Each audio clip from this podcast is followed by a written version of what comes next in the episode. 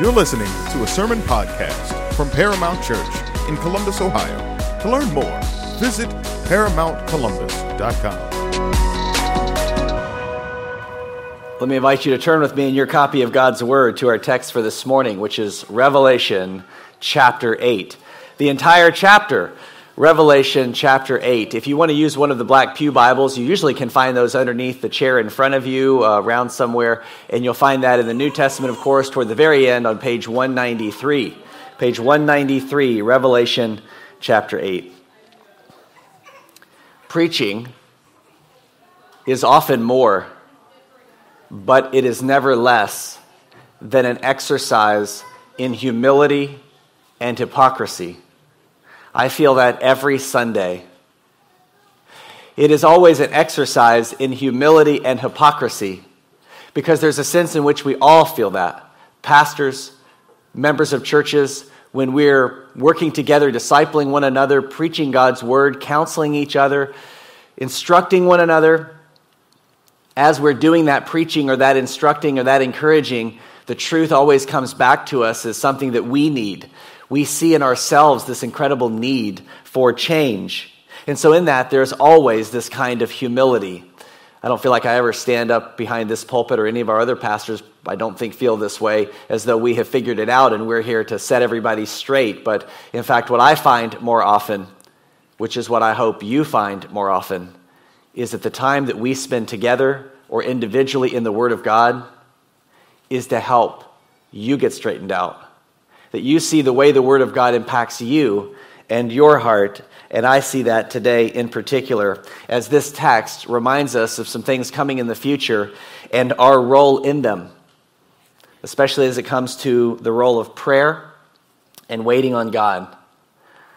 Some of us, if not maybe most of us, as we have heard preaching over the years that we've been Christians, sometimes we sit and listen to a pastor, preacher, preach God's word, and we think that he has been reading our mail. We think that maybe he is speaking directly to us. And I want to assure you that that does not happen very often. It certainly does not happen um, individually as though the pastor would know something about you and preach directly at you as an individual person. Of course, it does happen generally. Pastors think about their churches as families, and families uh, walk in trends together down certain streets, and we see ways that our church needs to change and grow. And so often we are preaching those things into the life of our congregation. Sometimes preaching is individual and it is preached at perhaps a particular person, but in my experience, that's almost only when we know that there's someone here who needs Christ. There may be someone who, who we have been working with and walking with, and we want them to hear the gospel more clearly. And sometimes you have noticed that. You have noticed when the sermon turns especially evangelistic. But more than anything, I want to assure you of this.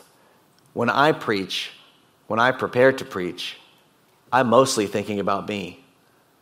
Because I read in the text all of these things that I need, and I just make the assumption that you're, you've got to be like me.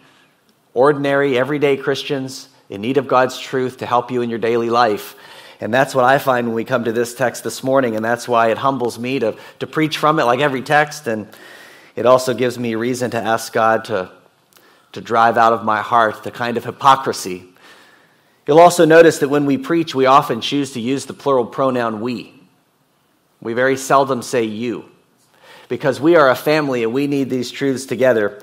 And so I pray that God will use this text this morning to help all of us in a foundational, fundamental way, as this text reminds us of the place of prayer, our prayer lives, and in particular, looking forward to what God has planned in the world and our waiting upon Him. And so there are three truths that we want to see in this chapter 8 of Revelation. And the first is that we see in this coming time that's unfolding in God's redemptive plan, these later days, and there's this period of tribulation in the world, and God is, is bringing the world to rights and shaking the entire world. He is intensifying the patterns of, of death and suffering and difficulty that we see in our world right now and bringing it to a, to a head for His glory and for the good of the world, and in particular for the good of His people. And that's why here we see first in the first four verses that in this coming time, when all of these other things are going on and the scrolls are being opened and the, the four horsemen are leaping off the page into the world to do the, the mission of God, the will of God in the world, that there is a place for us, and that place, at least in part, is the place of prayer. We see here in verses 1 through 4 of Revelation chapter 8 that at this time the prayers of the saints go up Listen to what it says starting in verse 1. When the Lamb broke the seventh seal, there was silence in heaven for about half an hour. And I saw the seven angels who stand before God, and seven trumpets were given to them. This is an interesting verse because almost all of the commentators and Bible scholars who deal with texts like this all pretty much agree that actually the editors of our Bibles may have the chapter break a little off and that chap- verse 1 of chapter 8 actually fits more with the preceding chapter. Because here comes this, this moment of silence for about a half an hour. And there is this waiting for what's going to happen next. Chapter 8 begins with this silence, and the silence is fitting if you've been tracking along through our preaching series in the book of Revelation. If you haven't or you're new here, I would just encourage you to continue coming with us. We are, we're on a good path together as a church, and we're trying to exalt Christ and know Him and increase our joy in Him so that we can be useful to Him in the world. And that you might go back and start reading through the first eight chapters of Revelation and join us again next week as we continue forward. But it is fitting, if you've been keeping up, to see that the silence here, as it is in many places in Scripture, symbolizes judgment.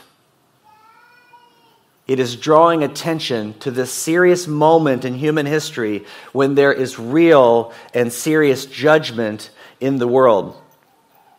Here we find that seven angels who stand before God are given seven trumpets. It seems here that when we think about these angels, there's a little bit of debate upon who they are or what they are.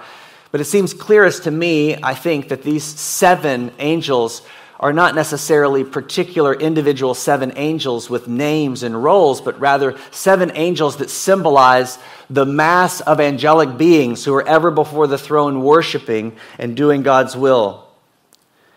But this is when, in verse 3, something really astounding happens. In the midst of perhaps this half an hour of silence, we read about another angel. Listen to this in verse 3. Another angel came and stood at the altar, holding a golden censer, and much incense was given to him, so that he might add it to the prayers of all the saints on the golden altar, which was before the throne. Now, this is a place when something like this happens that I want to ask that question, though I may not get a solid answer because there are many things in the book of Revelation that are just unclear. Remember, this is a vision given to, to John of things coming. And while we see it, or I see it as future uh, and as literal as possible, the things that are coming, there are still pictures and symbols here of what's going on. It can be difficult to sort that out, but I want to ask the question who is this angel? Now, we don't know but what we do know is what this text tells us that this angel has an enormous privilege. He has what the Bible calls much incense. And he takes this incense. You know what incense is? That it's something that, that burns and smokes with a certain scent to it, and it rises up into the sky or into your living room or bedroom, wherever you're burning incense. If you do that, I don't know how many people do that today, but he has much incense burning in this golden censer. And this incense is added to the prayers of the saints.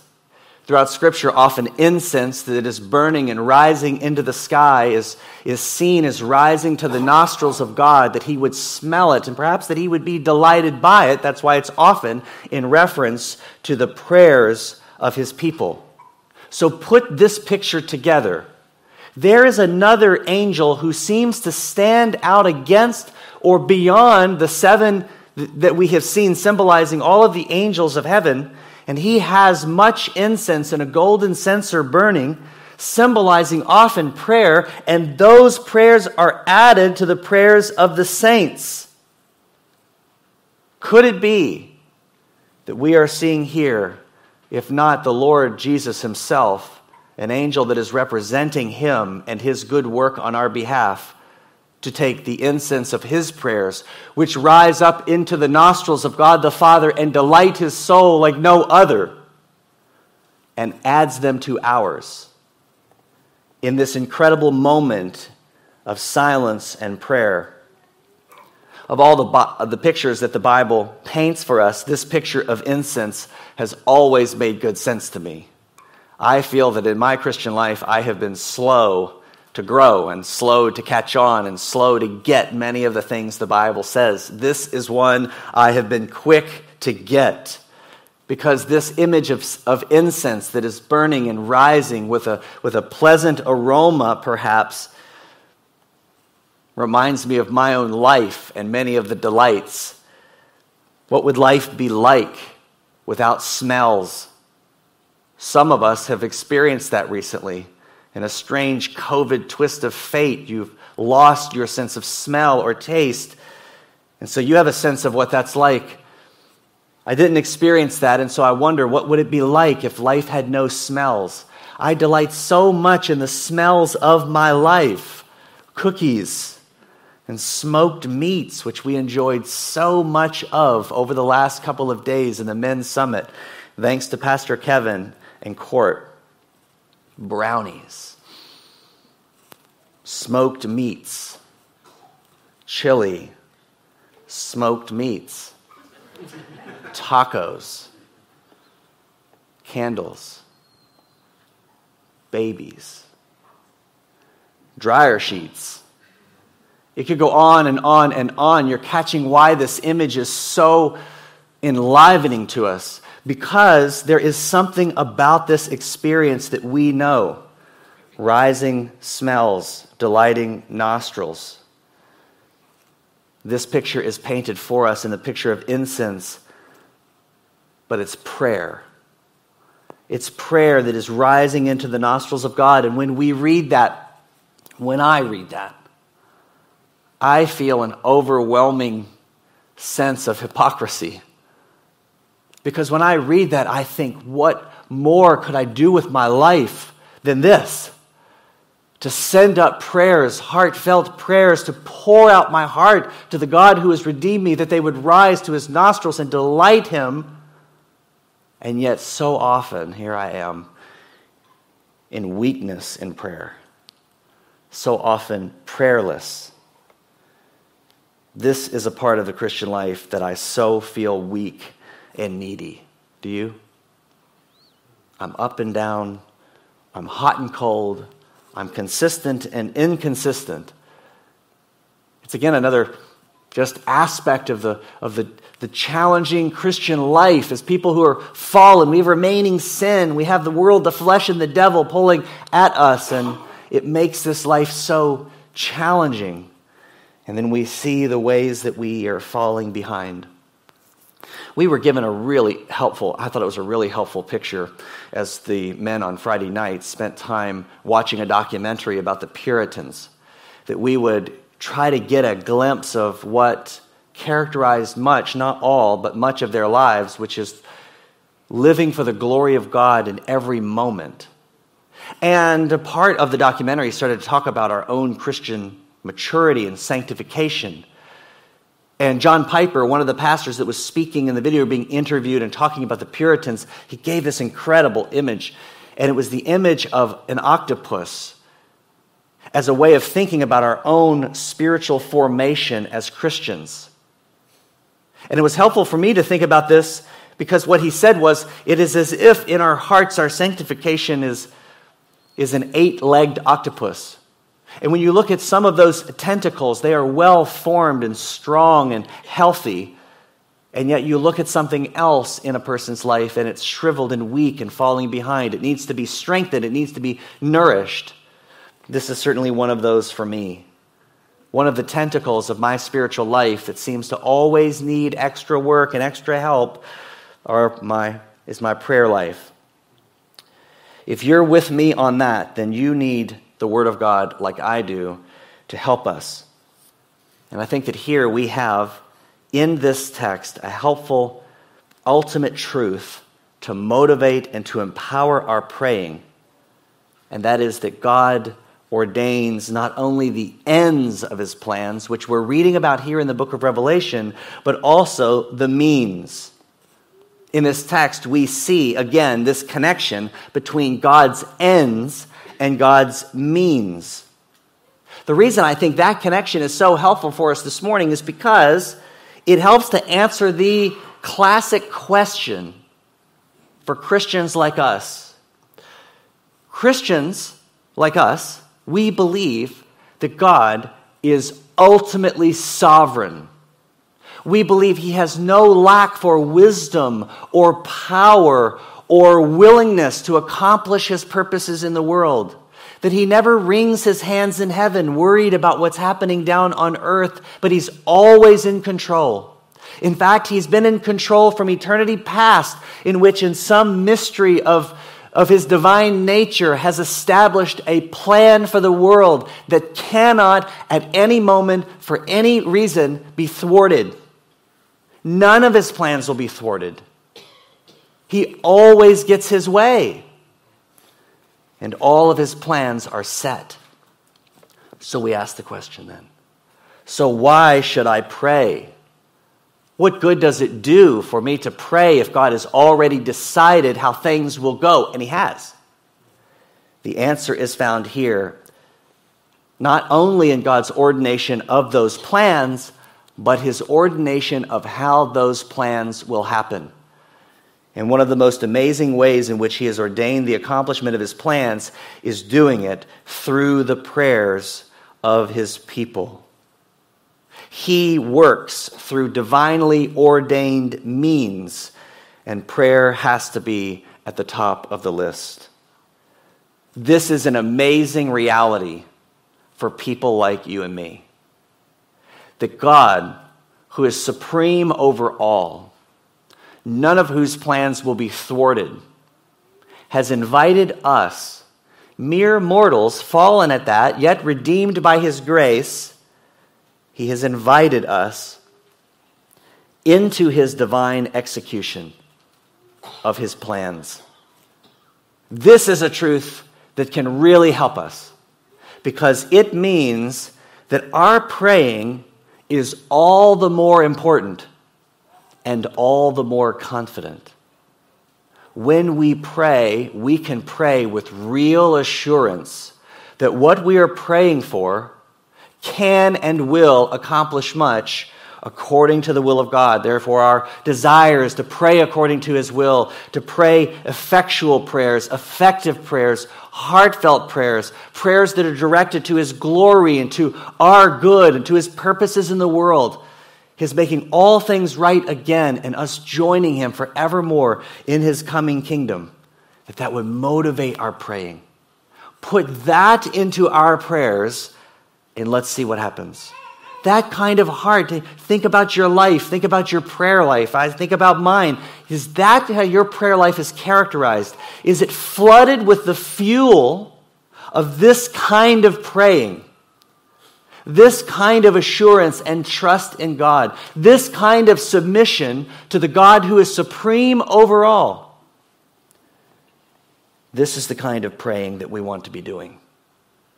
Not only do we have that truth of the connection between the means and the ends and that fuels our praying, but we have something that perhaps is even greater seen in this text.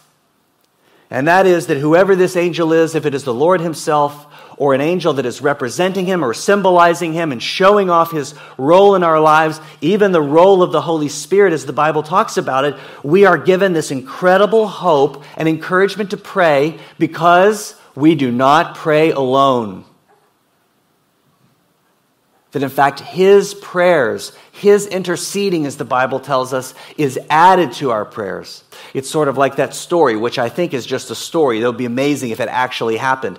There's a story of, a, of a, a, mother that took her young son who was learning to play the piano to a concert hall and a great concert where a legendary pianist was there to put on a performance. And, and somehow she loses track of the little boy and he is, he is shuffled up onto the stage where the, the piano is sitting waiting for this legend to come out and to, to tickle the keys to everyone's delight. And the little boy walks up, and all of a sudden, everybody's brought into a hush as they hear this really, really rough version of chopsticks banging out on the piano.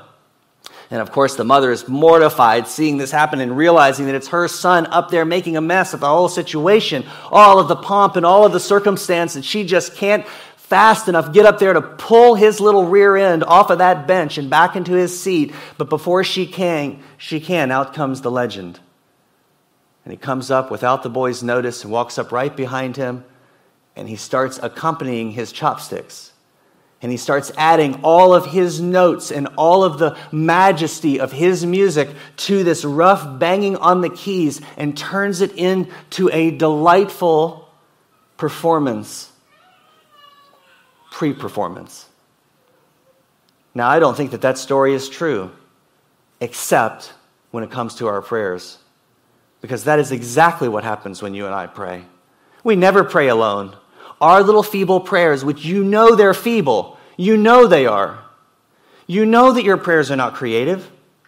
You know that your prayers are not very powerful in and of themselves. You know that they're not eloquent. And yet God invites us to come to Him, the most eloquent King of all, to bring our pounding chopsticks to the piano. Why? Because He is standing behind you, often without our notice. And he is adding, just as the angel adds these prayers, his prayers, to the prayers of the saints. And it rises up to God. It is an incredible picture of our prayer.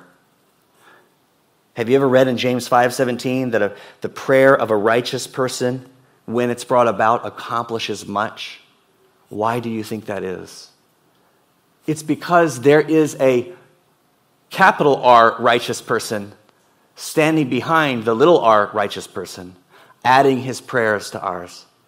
Not only that, we have the Holy Spirit who lives within us, and we're taught in the scriptures often prays for us in words that, that, that we cannot understand when we don't know what words to pray.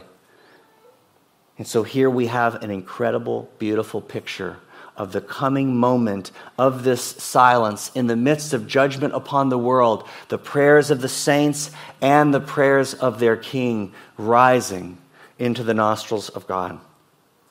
For these reasons and many more, we want to take prayer seriously. Here are two encouragements. And for people like us, we need simple encouragements to get us going. Nothing fancy, nothing elaborate. It's simply this Make time to pray. Maybe I should put that differently. My teachers always told me to put that differently. They reminded me you can't make time, take time. Take time to pray. Make that a part of your life. I need that to be a part of my life some list, some fumbling, clumsy way to bring together the requests of our church, of our friends, of our family, of our own souls, and then bring them to God. The second encouragement I would give you is this be ready to pray when it comes to your mind. If you're in the car and someone pops into your head, pray for that person. If you're laying awake at night, scrolling through Instagram, and some post brings to mind someone or something, pray for that person. Think of that. If our lives were filled moment after moment after moment after moment of us sending our incense with the King behind us, sending His, the ways that we would see God's will accomplished in the world.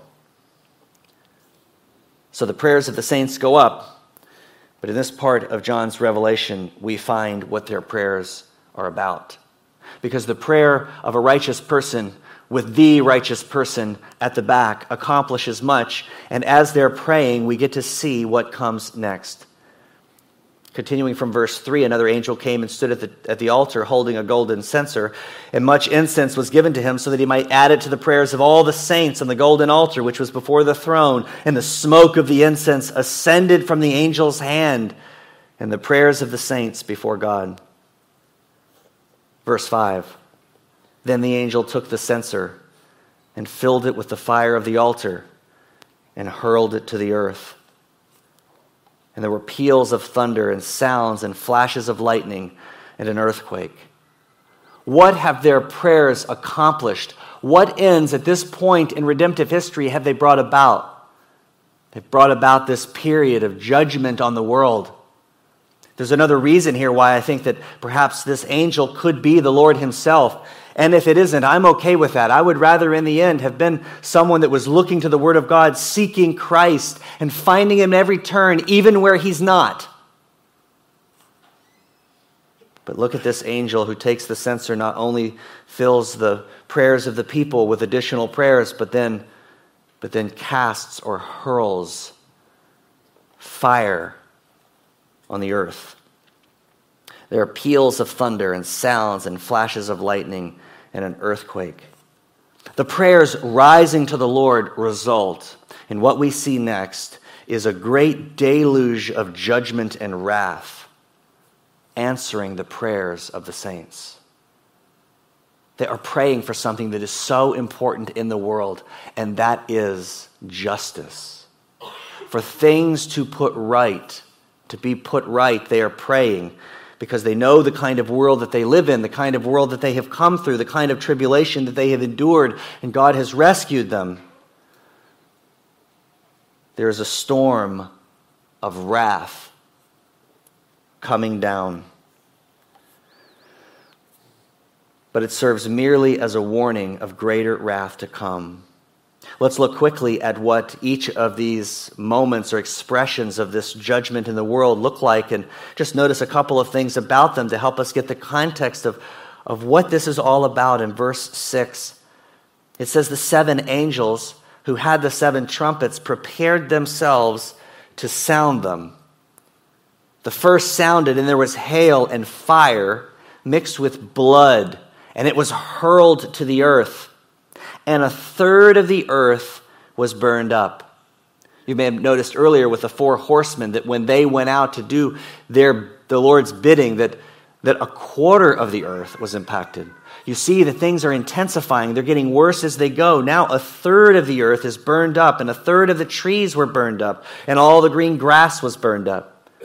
Then the second angel sounded, and something like a great mountain burning with fire was hurled into the sea. These are terrifying, terrifying images. A third of the sea became blood. Many of these, you notice, are reminiscent of the, the plagues of Egypt in the past. A third of the creatures which were in the sea and had life died, and a third of the ships were destroyed. The third angel sounded, and a great star fell from heaven, burning like a torch, and it fell on a third of the rivers and on the springs of water. The star is named wormwood, that's like bitterness, and a third of the waters became bitter. And many people died from the waters because they were made bitter with wormwood. Verse 12 The fourth angel sounded, and a third of the sun, a third of the moon, and a third of the stars were struck so that a third of them would be darkened, and the day would not shine for a third of it, and the night in the same way. This is an amazing picture of something that we believe, according to the Word of God, is coming upon the world in the future. Though we rest knowing that our King, with his prayers and his, his caring for us, is going to see us through, nevertheless, we are shaken by the reality of what will happen in this world that we have known. Here are some of the things that I think we can take away from seeing just this brief picture this morning, some of the lessons we might capture from these verses. First, let's always remember that God will defend and avenge his people in time. God knows where we are, He knows what we go through in this world, and He takes it quite seriously. You've read in Romans 12, do not avenge yourselves, but leave room for the wrath of God, for it is written, Vengeance is mine, I will repay, says the Lord. But nevertheless, here is what is beautiful in these terrifying images God's judgment seems to leave room for repentance. You see that his wrath in these verses of the chapters that came before is kind of progressive. And therefore, as we see this and, and we know ourselves to be those who are saved only by grace alone, it's not because of anything that we have done. We feel hypocrisy, not self righteousness. We want people to be saved, we see these things falling upon the world, and so it's our hope that perhaps they will be. But something is true that God's judgment is faithful. God's judgment will be complete and comprehensive. Look again at verses 7, 8, and 9, 10 and 11, 12. Look at the comprehensive nature of his response to the world in judgment. Judgment over the earth, verse 7, over the seas, 8 and 9, over the rivers and springs, 10 and 11, over the starry heavens, 12. It's an all encompassing picture of what will come upon the world. Therefore, we need not doubt God's seriousness about sin and about righteousness. He's left us no doubt about it. What will happen in the future? God will condescend upon the world in a way like never before. You hear it in that word, hurled down. That he is hurling down judgments upon the world, coming down from his throne, from his presence. It's frightening. But we also know that this is not the only time that God has condescended on the world. And this is what gives us hope, because this is where we find a, reflection of the gospel, a reminder of the gospel. That when he condescends on the world in wrath, those who know him, and I mean those who really know him, I'm not talking about people who say they know him. I'm not talking about people who, who just think they know him. I'm talking about people who actually know him and it's evident in their lives, it's evident in their hearts and in their words and their desires, their focus. They have, as we heard this weekend, a God entranced life and world view.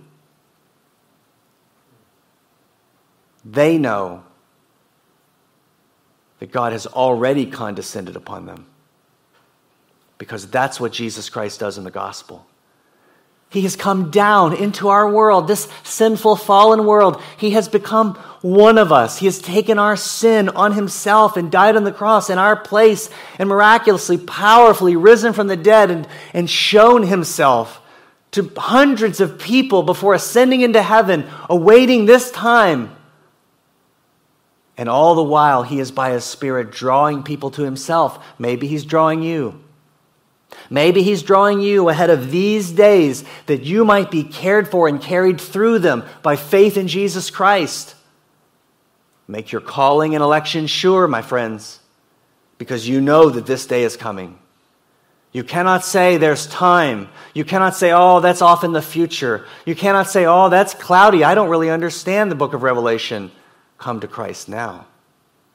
Because now is the time we're reminded yet again here of the way that he has condescended upon us to save us.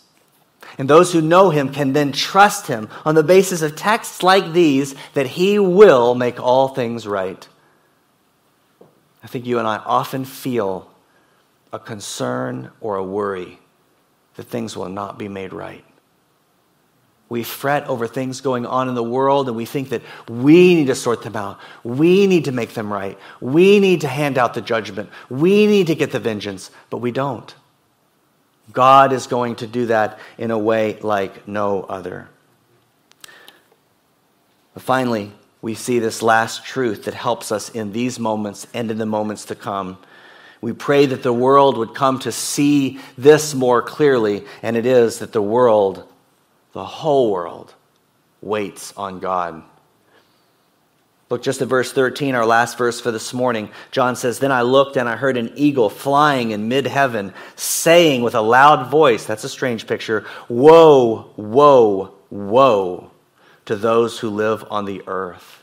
Because of the remaining blasts of the trumpet of the three angels. Notice we've only seen four, there are three more, and they are about to sound.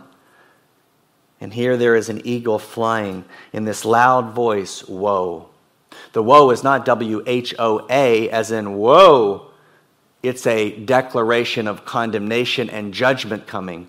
Woe. Woe to you. We read that other places, in particular in the Gospels. Woe to you. This is what the eagle is saying.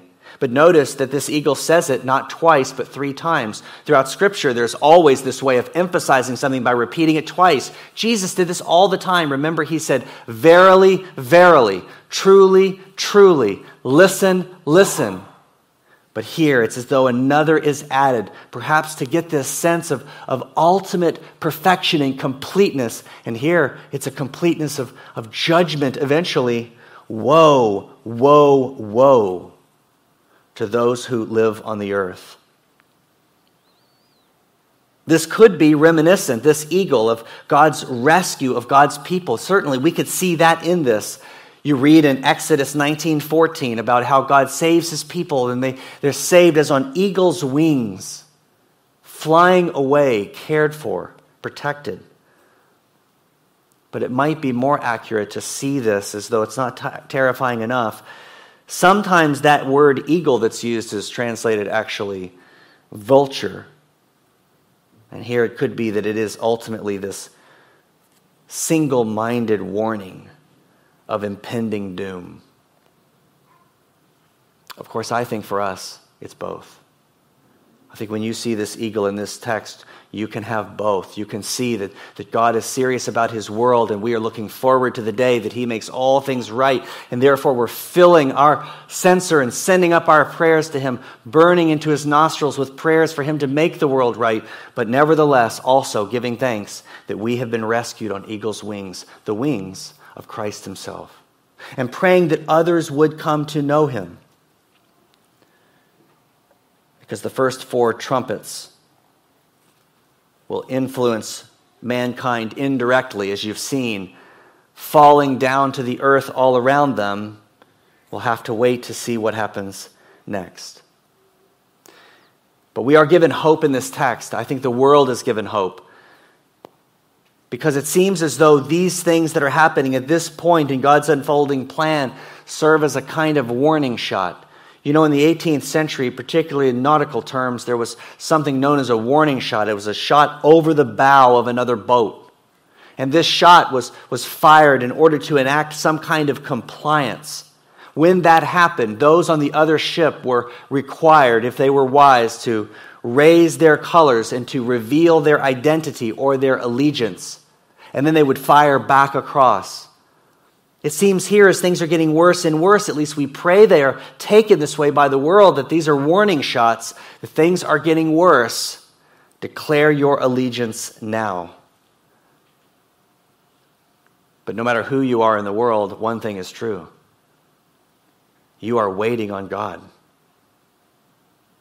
There's no escaping that, there's no changing that. No matter how much any of us or any of the world would like to say, Oh, I'm not waiting on God.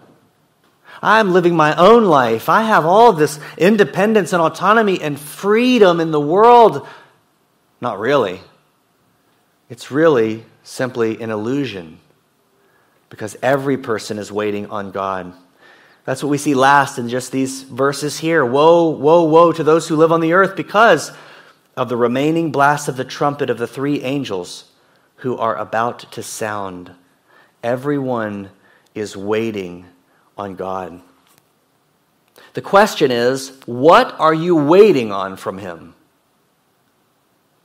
You're either in Christ waiting upon His ultimate glorious rescue of you, or you are waiting apart from Christ on His ultimate glorious judgment of you.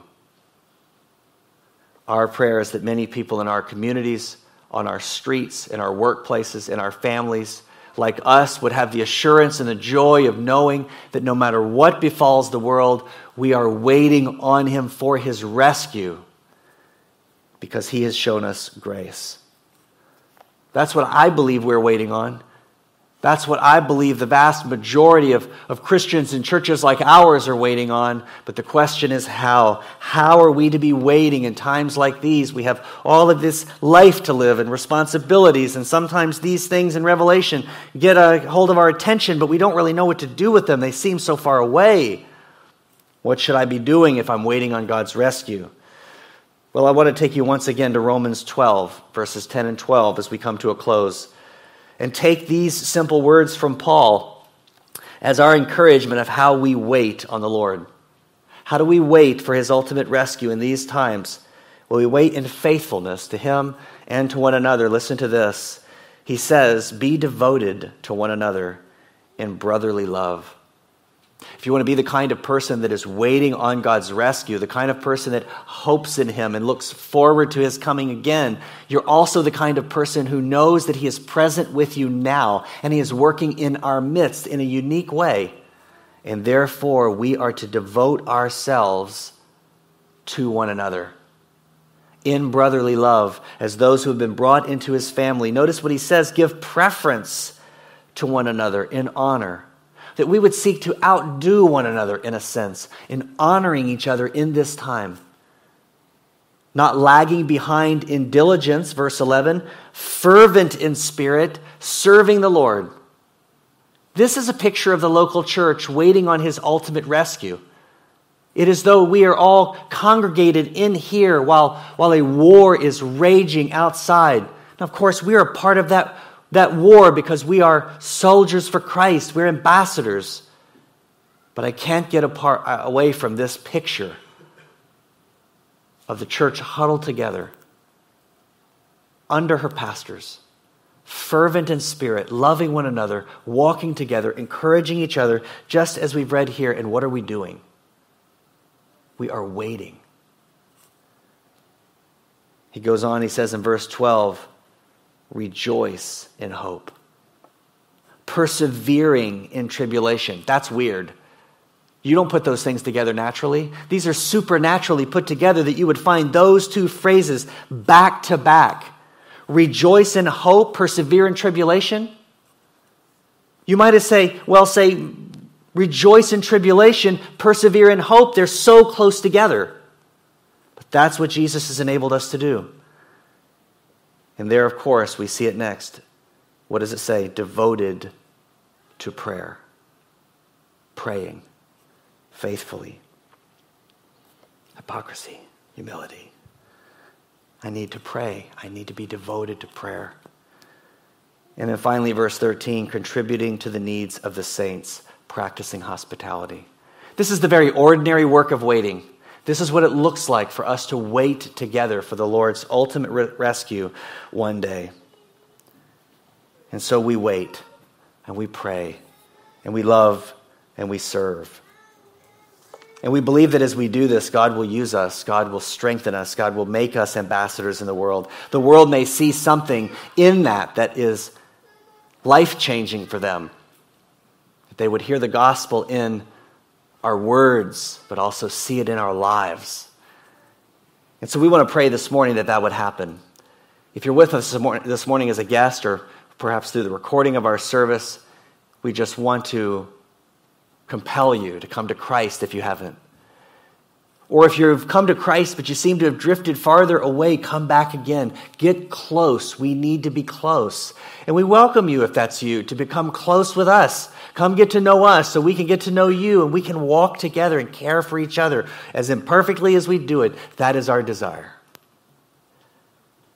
And so now, as we prepare our hearts to sing again, let me invite you to stand wherever you are as you're able. And we're going to ask God together in a kind of corporate prayer to help us, help us to wait on Him. Our Father, we, we do ask you for your grace the grace of waiting, the grace of seeking you in these times. We have so many issues and pains and difficulties in our lives. We have so many questions and concerns, and yet we need you to assuage them, comfort us. We are comforted by the truth of your resurrection, that you are alive, you are a living Savior, you are the one who prays on our behalf. You stand over and above us, making our lives make sense, making your music, even in the midst of our sin. You are bringing glory to God in us. And so we pray that that would fill us with joy and it would fill us with, with gladness that would lead us to pray and to see ourselves as a part of your plan by sending the prayers of our hearts, of us, the saints up to you. We pray today that you would help us to seek you and to love you and to sing to you now with these truths on our hearts. And we carry them with us. And that we continue to wait together on you in the ways that you have commanded us and called us. And we pray this in Jesus' name. Amen.